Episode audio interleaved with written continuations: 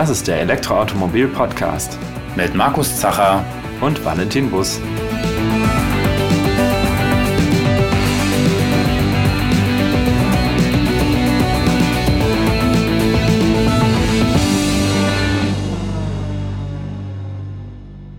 Heute sprechen wir mal wieder über das Thema bidirektionales Laden. Die ZuhörerInnen von euch, die uns schon länger begleiten, werden sich vielleicht erinnern, dass wir das Thema in Episode 29 schon mal behandelt haben. Und wer sich vielleicht nochmal in die Basics reinhören will und die Grundlagen, was ist Vehicle to Load, was ist Vehicle to Grid, nochmal auffrischen möchte, der kann sich das gerne anhören. Aber natürlich hat sich seitdem auch einiges getan, sowohl in der Technologie, beim Laden, bei den Elektrofahrzeugen, als auch vielleicht in den Rahmenbedingungen, die Standardisierung, die gesetzlichen Rahmenbedingungen. Und deswegen wollen wir jetzt mal wieder ein Update geben und uns über den aktuellen Stand unterhalten.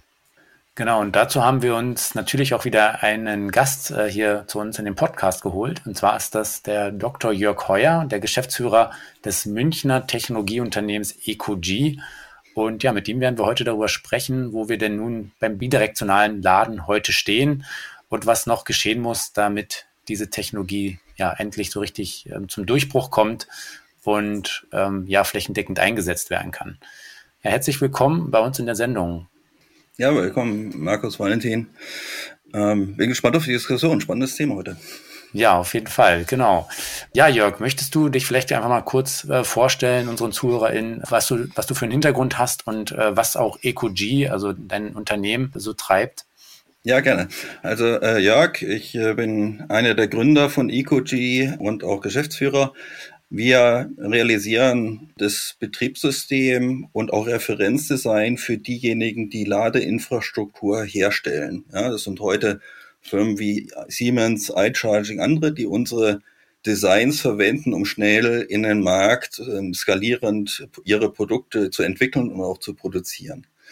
Damit sorgen wir viel dafür, dass wir interoperabel sind äh, mit den unterschiedlichen Fahrzeugherstellern. Wir treiben die Standards für die Ladeschnittstelle mit voran und das tun wir nicht erst seitdem es EcoG gegründet wurde, 2017, äh, sondern das tun wir jetzt seit über 15 Jahren. Wir haben das anfangs äh, getan für einen Konzern äh, in die entsprechende Marktvorbereitungsstrategie zu arbeiten und hier die Stakeholder in der Standardisierung international, Nordamerika, Europa und Asien zusammenzubringen.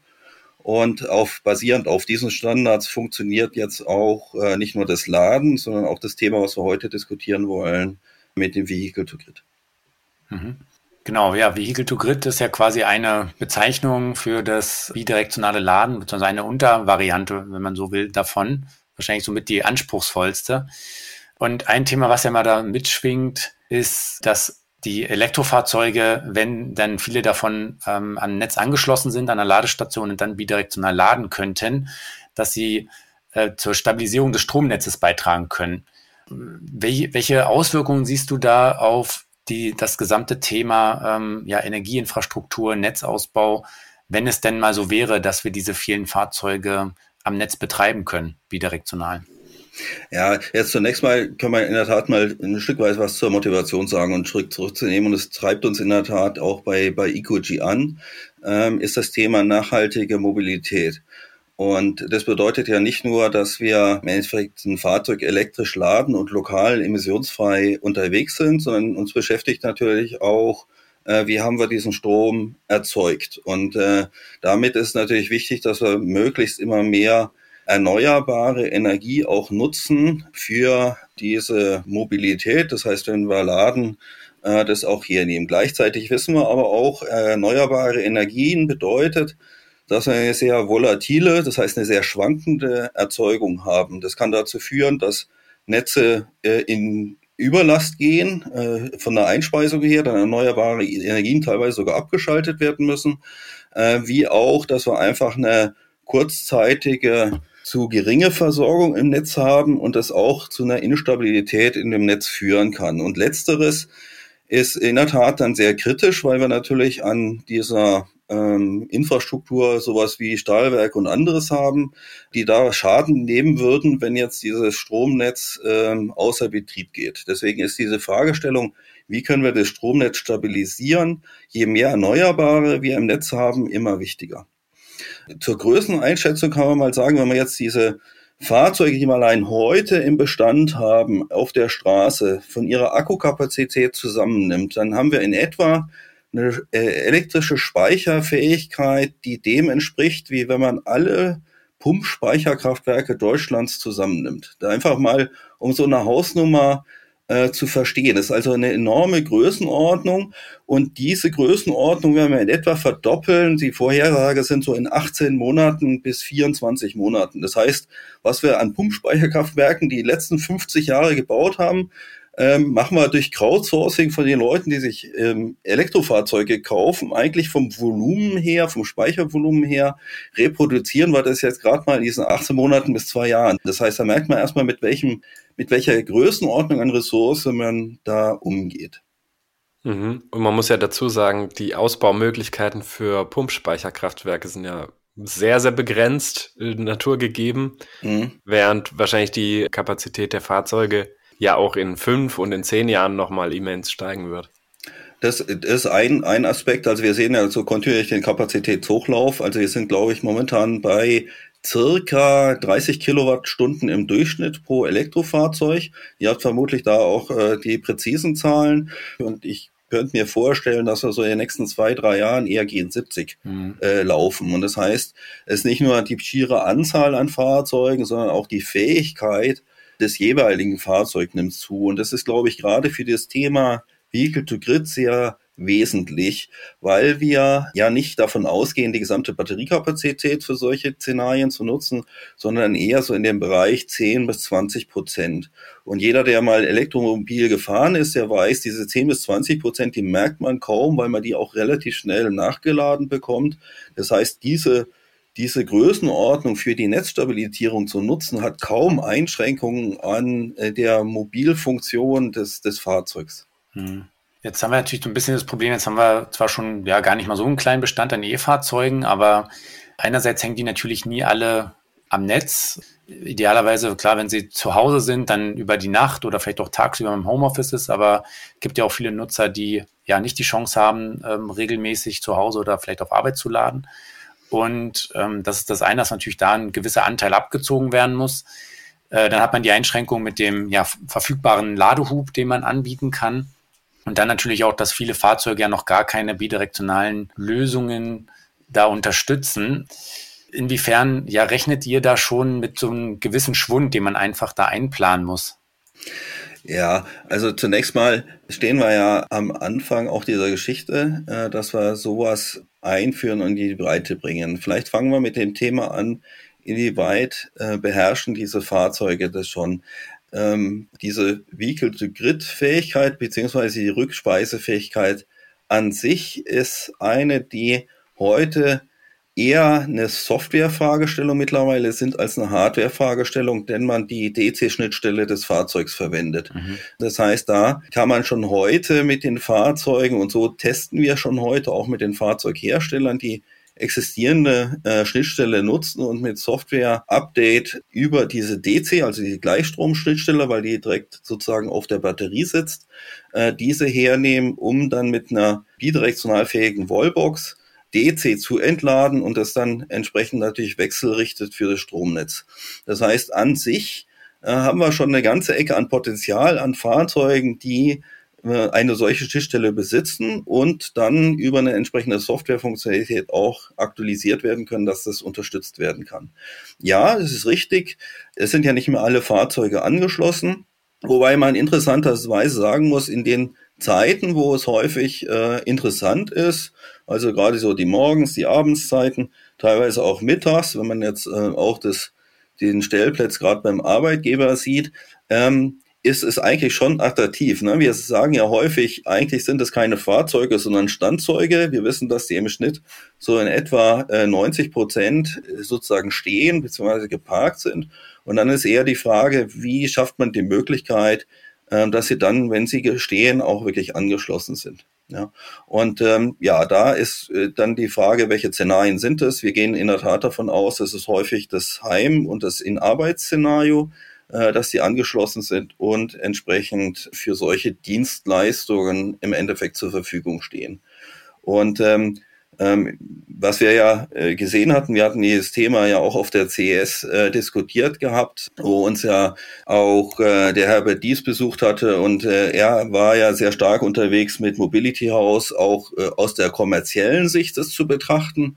Und ähm, da ist, ist stark postuliert worden, dass man im Endeffekt schauen kann, durch diese Systemdienstleistung insgesamt die Ladekosten zu reduzieren. Er hat dieses Zero-Zero-Paradigm äh, genannt. Mag sein, dass das relativ aggressiv ist, aber wir wissen natürlich, dass die Systemdienstleistung an sich sehr viel wert ist. Und das heißt, da kann man sehr wohl äh, schauen, sehr, der auch die normale Ladung von den Kosten her stark zu kompensieren.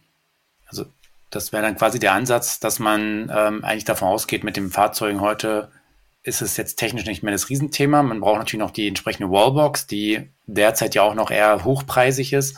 Mhm. Also das ist sicherlich auch ein Punkt. Vielleicht magst du dazu auch noch was sagen, ob ihr da schon irgendwie äh, was in Aussicht stellen könnt, wann das halbwegs bezahlbar wird. Mhm. Aber am Ende der, der reine Nutzen wird voraussichtlich die Kunden davon überzeugen, ja, ich versuche mein Auto so häufig wie möglich anzuschließen, weil ich eben einfach ja Geld mit verdiene und das natürlich dann auch für Flottenbetreiber oder auch äh, Unternehmen attraktiv ist, das irgendwo äh, um, auszurollen, oder? Mhm. Ja, in der Tat, also das Thema Kostenpreis ist eins, äh, was wir häufiger gefragt werden, was wir tun. Und das ist ja Teil unseres Geschäftes mit den Referenzdesigns. Also wir sind beispielsweise in Partnerschaft auch mit der Infineon eingegangen um hier für so eine bidirektionale Wallbox auch ein Referenzdesign zu erstellen. Und der Zielstraßenpreis, äh, den wir für eine 11 Kilowatt DC Wallbox erreichen wollen mit solchen Referenzdesigns sind 1500 Euro. Ne? Mhm. Wenn man jetzt das mal in Kategorie oder in Kategorie setzt als als Zubehör oder Ausstattung eines Fahrzeugs, dann sind heutzutage, wenn man sagt, naja, die Leute geben für ihre Lackierung 1000 Euro aus, also ist es in der Größenordnung eines Preises, wo man sagt, ähm, ja, das ist jetzt nicht ungewöhnlich für einen Zubehörteil. Und auf der anderen Seite, wenn man sieht, welchen Umsatz man gewinnbringend damit machen kann über die Lebzeit des Produktes, wissen wir schon, selbst bei den heutigen Preisen, wo wir noch so beim Doppelten liegen, ähm, dass selbst das sich schon rechnet. Ja, also von daher ist, ist der Kostenpunkt an der Stelle weniger die Herausforderung, sondern die Herausforderung sehen wir eigentlich mehr äh, Stand heute noch auf der regulatorischen Seite. Mhm. Und mit jedem OEM, mit dem wir eigentlich sprechen, äh, ist eigentlich unisono die Aussage, vom Business Case rechnet sich das schon heute. Mhm. Mhm. Bevor wir auf das Regulatorische eingehen, vielleicht nochmal kurz die Rückfrage. Du hast ja gesagt, also DC ist technisch eigentlich der Weg, wie das gut möglich ist. Es gab ja hier und da auch mal ja, Ansinnen, das AC zu machen, zumindest von Auto zu Auto. Ja. Und viel, also ich würde mal sagen, 99 Prozent von dem, was jetzt aktuell an Lademöglichkeiten besteht, sowohl zu Hause als auch bei Arbeitgebern auf dem Firmenparkplatz, ist ja AC. Siehst du da einen Trend weg, dass, dass du sagen würdest, okay, dann äh, in der nächsten Generation wird dann alles in DC aufgebaut? Mhm. Oder eher, dass man auch äh, das AC-Laden bidirektional enabled. Ja, also ich, nachher gibt es im Endeffekt äh, technisch gesehen beides. Hm. Wir glauben, dass DC einfach mehr Flexibilität bietet. Ne? Also AC, um das mal so in Bezug zu setzen, AC bedeutet, das Ladegerät wird sozusagen im Auto mitgeführt. Und egal an welcher Lokation ich bin, äh, die Funktionalität äh, steht nur zur Verfügung mit dem Ladegerät, was im Auto eingebaut ist. Und der. Unterschied mhm. zum DC ist eben, die Lade, das Ladegerät hängt in der Infrastruktur und abhängig von der Lokalität kann mir dieses Ladegerät eben unterschiedliche Services erbringen. Das kann von der Leistung sehr unterschiedlich sein, wo heute im Auto typischerweise drei oder 11 Kilowatt, also 11 Kilowatt verbaut wird. Äh, wissen wir ja heute schon beim DC, das geht teilweise jetzt bis 250 Kilowatt hoch von äh, 11 Kilowatt startend. Und da hängt es dann eben von der Lokalität ab, was ich an, an Ladedienst erbringe und was ich dahin schraube, äh, hat dann halt diese Möglichkeit. Und das äh, betrifft auch das bidirektionale Laden. Und das macht, glaube ich, die DC-Schnittstelle sehr flexibel, weil wir halt auch mit bestehenden Fahrzeugschnittstellen dort arbeiten können und sozusagen durch eine entsprechende Wallbox-Bidirektionalität äh, nachrüsten können. Und äh, deswegen glauben wir sehr stark an diese DC-Lösungen. Aber wir sehen auch positiv, dass es den einen oder anderen Hersteller äh, gibt, wie beispielsweise Renault, die jetzt auch schon angekündigt haben, dass ihr Onboard-Lader äh, das unterstützen wird. Ich glaube generell ähm, ähm, finden wir, dass zunächst mal dieses Thema an sich bewegt werden muss und ähm, glauben allerdings, dass der Hochlauf sehr viel mit DC-Schnittstelle vonstatten gehen wird, einfach von dem Potenzial, was wir da am Markt sehen. Hm. Ja, jetzt hattest du ja gerade schon mal ein bisschen die Richtung auch angedeutet, dass eine der Haupthürden ähm, eigentlich die regulatorischen Limits sind, die es derzeit gibt. Und äh, das hat man auch hier und da, wenn man mit den Herstellern spricht, die über ihre, ja, ihre bidirektionale Fähigkeit in ihren Fahrzeugen so anpreisen, ist immer so ein Halbsatz, ja, wenn es die gesetzlichen und regulatorischen Rahmenbedingungen mhm. zulassen. Ähm, was sind denn da konkret noch die Stolpersteine, warum ja beispielsweise so ein Hersteller wie Volvo, die das für ihren EX90 ja groß angepriesen haben, dass das Fahrzeug, wo sowohl AC als auch DC bidirektional laden wird können, zum Start dann doch noch nicht verfügbar ist. Mhm. Also wir sehen drei Elemente und die sind in der Tat auch weltweit. Wir sind ja auch auf dem nordamerikanischen Markt unterwegs, unterschiedlich. Also wo wir heute sehen, obwohl ja Nordamerika eher äh, später gestartet ist in die Elektromobilität, ist das Thema äh, V2G äh, dort schon stärker vertreten als hier in, in Europa. Und aus unserer Sicht hat es drei Gründe. Äh, das erste ist natürlich ein, ein Grund äh, rein ökonomisch. Wir hatten am Anfang äh, besprochen gehabt, diesen Vergleich zum Pumpspeicherkraftwerk. Mittlerweile hat man sich geeinigt bei dem Pumpspeicherkraftwerk, dass, da hole ich mal ein Stück weit aus, wenn wir jetzt Energie einspeichern, dann fallen für die Durchleitung dieser dieses Stroms, diese Energiemenge äh, Netzentgelte an, weil natürlich auch das Netz, was dafür genutzt wird, äh, entsprechend bezahlt werden muss. Man hat aber gesehen, dass äh, wenn man jetzt Energie einspeichert und nachher dem Netz wieder zur Verfügung stellt, ähm, äh, wäre es so gewesen, dass man sowohl fürs Einspeisen wie auch wieder fürs zur Verfügung stellen eigentlich Netzentgelte entrichtet. Und das macht natürlich diesen Strom dann unheimlich teuer. Deswegen ist man da hingegangen beim Pumpspeicherkraftwerk zu sagen, nee, für diesen Fall fallen sozusagen nur einmal Netzentgelte an. Ähm, diese Sonderregelung, die hat man aber für keine andere dieser Speichermöglichkeiten jetzt vorgesehen. Und das heißt, man muss, damit es eigentlich ein sinnvoller Business Case ist, auch diese mobilen Speicher eigentlich entsprechend handhaben wie eine Speichereinheit eines Pumpspeicherkraftwerks. Das heißt, nur einmal Netzentgelte zu verrichten. Das ist ein Thema, damit man einfach diesen Business Case auch sinnvoll äh, rechnen kann. Der zweite Aspekt ist dann eher ein, ja, ein regulatorisch-logistischer. Wir haben in, allein in Deutschland äh, in etwa gut 800 Netzbetreiber und Verteilnetzbetreiber. Und jeder dieser Netzbetreiber hat ihre eigenen ähm, Anschlussbedingungen, das sind die Netzcodes, Gridcodes. Und ähm, das heißt, je nachdem, in welcher Region ich bin, muss ich dann schauen, nachfragen, wenn ich jetzt so eine bidirektionale Wallbox anschließen muss, anschließen möchte, wie sind da jetzt eigentlich die Anforderungen, dass ich das tun kann? Und das ist einfach so ein logistisches Klein-Klein, dass wir damit natürlich nicht sinnvoll in irgendeine Art der Skalierung kommen können. Das heißt, da müssen wir uns drum kümmern, das zu vereinheitlichen, wie eigentlich so ein Anmeldeprozess einer solchen bidirektionalen Wallbox, wenn die montiert wird, äh, in, bei, mit dem Netzbetreiber vonstatten gehen kann. Und ich will da durchaus aufspannen, jetzt schauen wir immer sehr stark auf Deutschland. Ähm, fast so eine Thematik haben wir gesamt in Europa, weil wir müssen natürlich schon schauen, auch aus der Perspektive derer, die solche Geräte dann herstellen, dass wir eine, einen Markt äh, erschaffen, der sinnvoll groß ist. Und da ist ja auch wieder ein Unterschied. In USA haben wir praktisch einen einheitlichen Markt für den gesamten nordamerikanischen Kontinent. Hier hat in Europa jedes Land wiederum seine eigenen Konditionen. Das heißt, über diese 800 Netzbetreiber in Deutschland haben wir dann auch nochmal in jedem Land in der EU nochmal andere Anforderungen, wie sowas auszusehen hat. Und das ist mittlerweile, muss man schon sagen, ein deutlicher Standortnachteil. Ja? Wenn man mich als äh, in, hinsichtlich EQG und unserer Firma fragt, dann würde ich sagen, habe ich in Nordamerika ganz andere Konditionen, da am Markt jetzt aktiv zu sein mit dem Thema als hier in Deutschland Schrägstrich Europa, weil wir da einfach zu fragmentiert sind. Also das ist mhm. sowohl auf deutscher Ebene zum Hochlauf, aber nachher auch auf europäischer Ebene was, was wir angehen müssen. Und das dritte ist, und das ist ähm, was, was wir gelernt haben aus den unterschiedlichen Einführungsszenarien, sei es Smart Metering oder ähnlich, wir müssen diese Phase des Hochlaufs nutzen. Nämlich damit zu lernen. Ich glaube, das ist uns im Bereich der Photovoltaik relativ gut geglückt, im Bereich der äh, Smart Metering-Themen und anderer sehr schlecht. Und ein Teil davon ist nicht zu lange zu sagen, wir wollen das jetzt im Detail alles ausspezifizieren, sondern wir wissen am Anfang, werden es nicht so viele Fahrzeuge sein. Das heißt, lieber einen groben Rahmen zu schaffen, wie man diese Anschlussbedingungen hat und zu sagen, dafür muss dann dieses Equipment ähm, Software aktualisierbar sein, dass wir sukzessive mit dem Hochlauf des Systems lernen, diese Anforderungen anpassen und die müssen dann per Software-Update auch für die Ladeinfrastruktur halt entsprechend aktualisiert werden.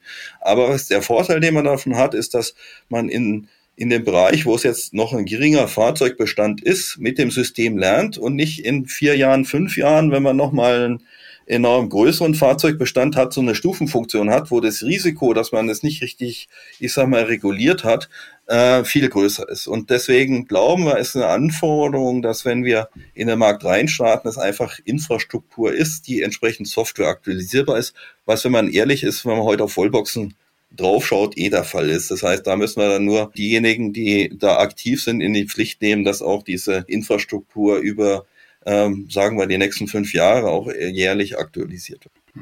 Also im Prinzip ist es einmal das Thema, ja, die Netzentgelte nochmal fair aufzuteilen, also dass man sie nur einmal zahlt und nicht zweimal. Das ist ja auch ja für alle anderen Speicher auch im größeren Maßstab absolut äh, sinnvoll, das so zu betrachten. Mhm. Dann das Thema Fragmentierung, glaube das ist auch ist allgemein ein Problem, ja nicht nur in Deutschland, sondern europaweit hast du angesprochen. Hatten wir auch in der Episode, wo wir über den äh, Netzausbau gesprochen haben. Und ähm, ich glaube auch, wenn man mit jedem CPO, also ähm, Ladestationsbetreiber spricht, der weiß auch davon, ein Lied zu singen, wie kompliziert es ist, deutschlandweit irgendwie Ladeinfrastruktur auszurollen, mhm. dass das Potenzial birgt, das zu vereinfachen. Ähm, und das Dritte ist, was du dann sagst, man muss einfach mal loslegen, damit man auch mal dabei lernen kann und ähm, dass man nicht quasi die Technologie tot spezifiziert, bevor sie überhaupt äh, starten konnte.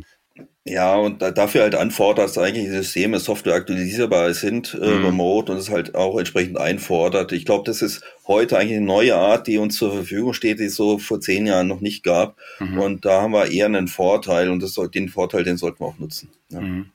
Was siehst du gerade, wo, wo gibt's da schon jetzt gute Bewegungen, wo wir auf einem guten Weg sind, beziehungsweise auch sehen, absehbar, dass sich da was zum Positiven bewegt? Und wo würdest du sagen, wo, wo fehlt's wirklich, äh, wo fehlt vielleicht auch der Wille oder wo sind da so Bremser oder Bedenkenträger? Also zunächst mal, wo ich sehr positiv das sehe, ist, dass wir bei der Schnittstelle zum Fahrzeug und zur Ladeinfrastruktur, dass das zusehends eine standardisierte Lösung wird und das ist absolut notwendig für diese Skalierung. Das heißt, die Funktionen, die sehen wir, dass das kommt, auch von großen Fahrzeugherstellern, von VW und anderen gibt es da auch die Announcements zu. Also ist zunächst mal erkannt äh, und das kommt an Funktionalität. Das wird weiter noch optimiert werden müssen, ähm, auch was bestimmte Themen, wie gut ist es nutzbar und so weiter angeht. Aber die ersten Schritte sind gemacht. Ich glaube auch für die Erprobung jetzt in den nächsten ein bis zwei Jahren haben wir eigentlich so die Grundelemente da, dass wir das tun können und dafür gibt es ja auch die ersten Feldprojekte äh, und ähnlich. Jetzt dürfen wir uns aber nicht zurücklehnen und zu sagen, ja, damit ist gut, weil wir wissen, dass insbesondere dieses Fragmentierungs- und Regulierungsthema, das nimmt schon Zeit in Anspruch. Und das Schöne ist, eigentlich gibt es ja schon Referenzfälle. Also ich gehe nochmal auf diese PV-Inverter äh, ein, wie man die halt anschließt. Das hat schon ganz gut funktioniert. Der einzige Unterschied ist, da hatten wir so in etwa zehn Jahre Zeit. Die haben wir jetzt in der Elektromobilität nicht. Das heißt, da müssen wir gucken, was haben wir eigentlich damals gelernt? Wie haben wir da die Anschlussmöglichkeiten, zumindest in Deutschland, vereinfacht? Und das, glaube ich, so ein bisschen auch heranziehen, wie wir das machen können bei der bidirektionalen Wallbox. Und ich glaube, die Herausforderung, weil äh, Markus, du eben das angesprochen hast, dass auch die CPOs dafür ein, ein Lied singen können, da ist es eigentlich nur ein Maßstab kleiner. Ne? Die, die haben ja relativ große Ladeinfrastruktur und da installieren wir so in der Größenordnung von, von 1000 Ladestationen. Wenn wir hier über Wallboxen zu Hause sprechen, dann ist es eine, eine Größenordnung 10 bis 100 größer. Äh, das heißt, da können wir nicht so durchkämpfen wie die CPOs, die sagen, naja, ich kenne jetzt an der Lokation meinen Netzbetreiber, dann gehe ich da mal hin und frage da mal nach. Äh, wenn ich äh, jetzt irgendwie in der Netzregion 10 Stationen mache, dann kann ich es noch machen. Wenn ich das 1000 machen möchte, dann geht das einfach nicht mehr. Ne? Das heißt, da haben wir einfach nochmal eine, eine andere Herausforderung bei dem Thema. Und das würde ich als durchaus vom Logistischen als eine Herausforderung sehen. Ich glaube, bei der, bei der Durchleitung, die Durchleitungsgebühren, äh, das ist wiederum dann eher was, was man eben äh, hier auf nationaler Ebene äh, durchaus äh, auch regeln kann. Ich glaube, das ist vom administrativen Aufwand fast geringer, dass eher das, die Willingness, das zu tun, das Thema. Ja. Also diese zwei, ich glaube, das ist was, was wir heute angehen müssen, sonst haben wir in zwei Jahren das nicht zur Verfügung, wenn wir es brauchen. Hm. Ja, ist das doch so der Zeithorizont, den du da abschätzt, bis man jetzt als ganz normaler Kunde, ohne jetzt im Rahmen von irgendeinem Vorabprojekt dabei zu sein, wenn man wirklich sagt, hier, ich bestelle das Auto XY, das hat eine bidirektionale Lademöglichkeit. Und ich bestelle jetzt noch die Wallbox dazu, die dann 1500, 2000 Euro kostet, also irgendwo ja auch in dem Rahmen ist, äh, wo vor ein paar Jahren noch AC-Wallboxen lagen. Mhm. Und ja, dann geht es los, ich schließe die an, ich habe dann irgendwie dann noch einen Zähler dazwischen, was auch immer man dann noch genau braucht. Und ähm, schließe dann einen Stromvertrag ab, der das honoriert. Und dann geht's los. Und mein Auto wird passend geladen und entladen hm. dieses Szenario. Was würdest du sagen, wann kann man damit im Idealfall rechnen oder vielleicht auch realistisch äh, rechnen, je nachdem? Hm. Ja, ich glaube, da werden wir Stufen, stufenweise Vorgehen sehen. Hm. Unsere Erwartung ist ähm, hinsichtlich der Fahrzeuge und der Infrastruktur, dass es losgeht ab 2025 damit. Und das ist kein, keine Illusion. Also wenn man drüben in Nordamerika sich so ein Lighting F150 von Ford kauft, da kann man heute schon eine bidirektionale Wallbox gleich mitbestellen. Also das ist jetzt nichts, wo wir sagen, da hängen wir jetzt irgendwie technisch an, an dem Thema, sondern es ist eher eine Frage, wie, wie bauen wir das hier ein in, in, in das System. Und deswegen glaube ich auch stufenweise. Ich würde annehmen, dass wir wahrscheinlich dann nächstes Jahr eher dieses Thema Vehicle to Home zunächst mal sehen, mhm. was äh, diese regulatorische Frage ein bisschen geringer gestaltet. Das heißt, so einen Zwischenschritt machen und deswegen auch die Aussage mit dem Zeithorizont von zwei Jahren, weil dann im Jahr drauf, 2026, wäre meine Erwartungshaltung, dass wir auch anfangen, dieses Thema V2G dann äh, zu bespielen, weil dann ist es zunächst mal schon mal in diesem ersten Schritt, dass ich Vehicle to Home nutzen kann. Das heißt, ich kann äh, wenn ich entsprechende Verträge habe und die relativ teuer sind, zunächst mal auch das Zuhause abpuffern mit dem Fahrzeug und dann zusehends ähm, auch in so eine Systemdienstleistungsvertrag reingehen, wo das Fahrzeug eben auch zur Netzstützung verwendet wird. Das braucht ein bisschen mehr, ich sag mal, nochmal logistisch Aufwand, auch andere Softwarelösungen. Äh, von daher würde ich mal sagen, da braucht man nochmal ein Jahr zusätzlich. Hm. Okay, aber in Verbindung zum Beispiel mit einem dynamischen Stromtarif äh, wäre ja Vehicle to Home schon mal gar nicht doof, dass ich sozusagen dann, wenn der Strom sehr günstig ist, mein Auto volllade und wenn er vielleicht besonders teuer ist, aus dem Auto raus wiederum mein Haus speise dann muss ich ja gar nicht das ins Netz einspeisen. Da reicht es ja schon, wenn ich meinen Eigenbedarf, meinen Eigenverbrauch sozusagen bedienen kann. Ja, korrekt. Und dann sind wir wieder beim Thema Smart Metering, ja. äh, wo Deutschland das Schlusslicht in Europa ist. Ja. Aber in der Tat haben wir eine, eine Finnisch, äh, in Finnland eine Kollegin bei uns, ähm, die äh, schon entsprechend für ihre Hausversorgung einen dynamischen Stromtarif hat. Und da sind auch Preise mal zu Peak Hours, die deutlich über einen Euro sind pro Kilowattstunde üblich. Also äh, die Spanne ist äh, schon deutlich und dann macht es durchaus Sinn. Man muss sich ja immer vorstellen, in so einem Fahrzeug ist in etwa die Energie für 10 bis 14 Tage Versorgung eines Einfamilienhauses enthalten.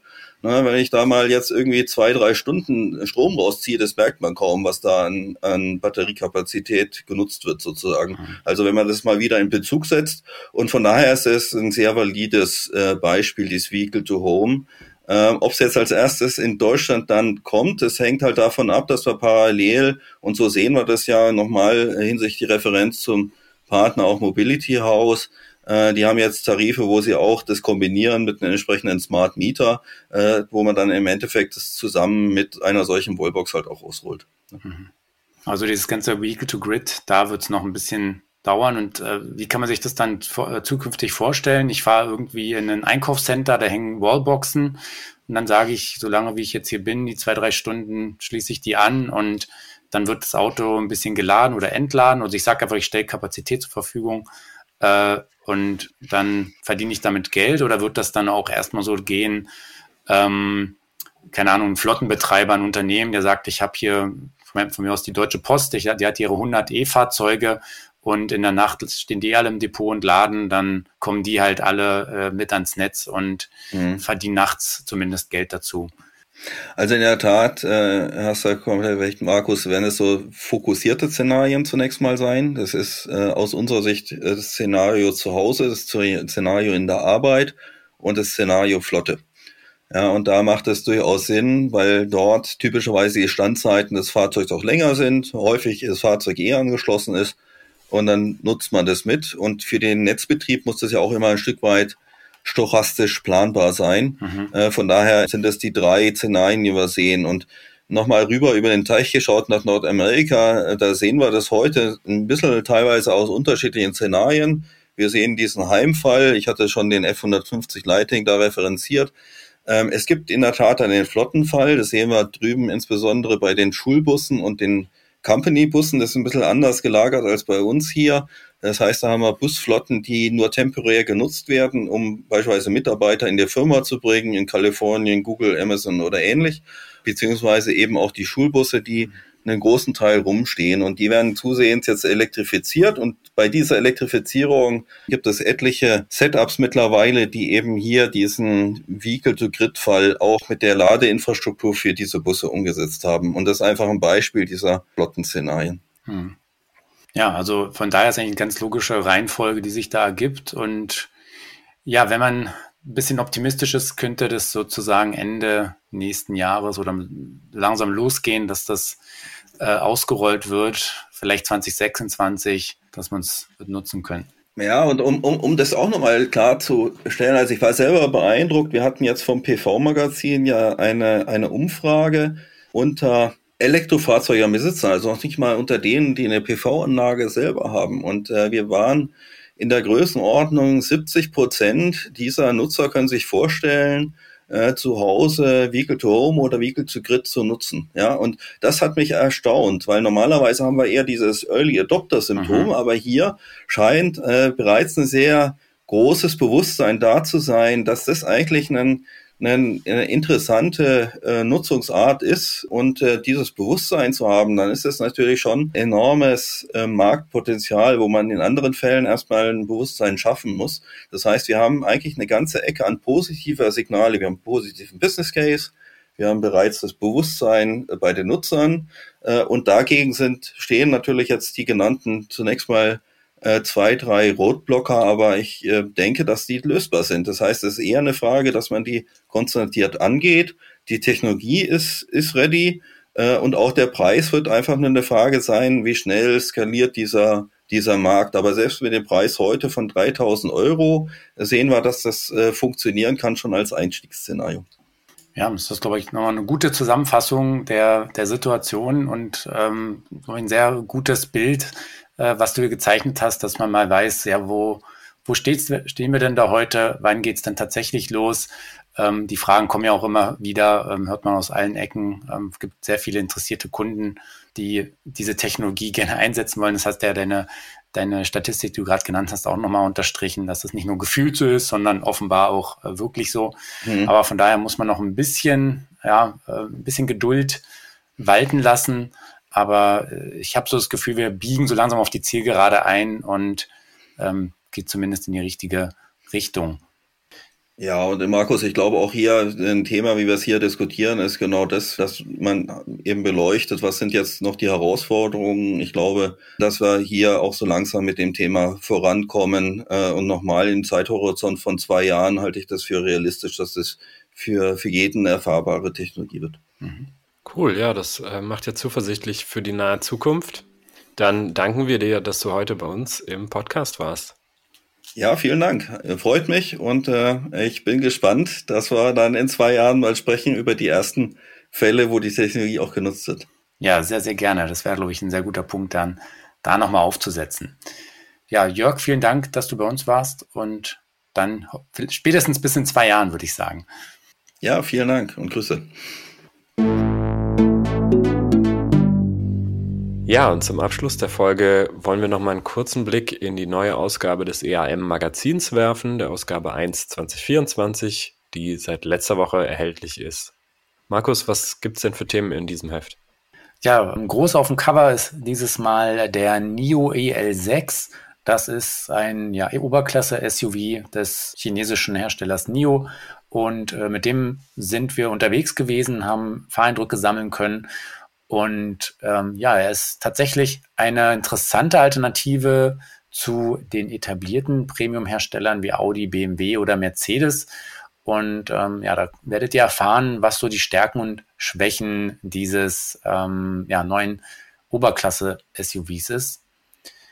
Auch in einer ähnlichen Range spielt der neue Porsche Macan, der jetzt endlich vorgestellt wurde, auch erst kürzlich präsentiert. Und wir konnten vorab schon mal eine Runde auf dem Beifahrersitz mit dem Macan drehen und erste Eindrücke sammeln und haben uns aber auch nochmal die Technik genauer angeschaut. Und was der Porsche Macan so alles kann, erfahrt ihr ebenfalls in der neuen Ausgabe. Mhm. Dann haben wir außerdem bei uns hier in der Redaktion vier Testwagen gehabt, davon zwei Kompaktfahrzeuge, der MG4 und der VW ID3 mit dem Facelift. Die haben wir gegeneinander antreten lassen und dann noch so eine halbe Klasse höher der BMW iX1 und der Volvo C40 Recharge, also zwei Kompakt-SUVs, die wir hier auch verglichen haben. Und als Spezial haben wir für diese Ausgabe ähm, das Thema Offroad behandelt. Das heißt, wir haben 16 Seiten vorbereitet, bei denen ihr unterschiedlichste ja, elektrische Offroad-Fahrzeuge ähm, kennenlernt. Wir haben da einige spannende Reportagen drinne, ja, wo Elektroautos heute schon überall hinkommen und zwar wirklich an fast jeden Punkt auf der Erde. Also auch ein sehr spannendes Spezial. Ähm, selbst wenn man vielleicht nicht so oft Offroad fährt, ist es trotzdem beeindruckend zu sehen, was heute mit E-Autos alles möglich ist. Und in der Service-Ecke haben wir uns wieder durch die Ladetarife gewühlt und uns verschiedenste Angebote angeschaut und euch wieder eine Übersicht erstellt mit den aus unserer Sicht ja besten Ladestromangeboten, die man derzeit so bekommen kann und das auch wieder natürlich erläutert, für welche Nutzung äh, welche Nutzer oder welches Nutzungsprofil sich das jeweilige Angebot am besten eignet. Ja, also die Ausgabe, wie gesagt, ist ähm, seit letzter Woche erhältlich. Ihr bekommt sie wie immer als E-Paper oder am Kiosk oder natürlich, wer es abonniert hat, der hat sie ja äh, idealerweise schon im Briefkasten gehabt.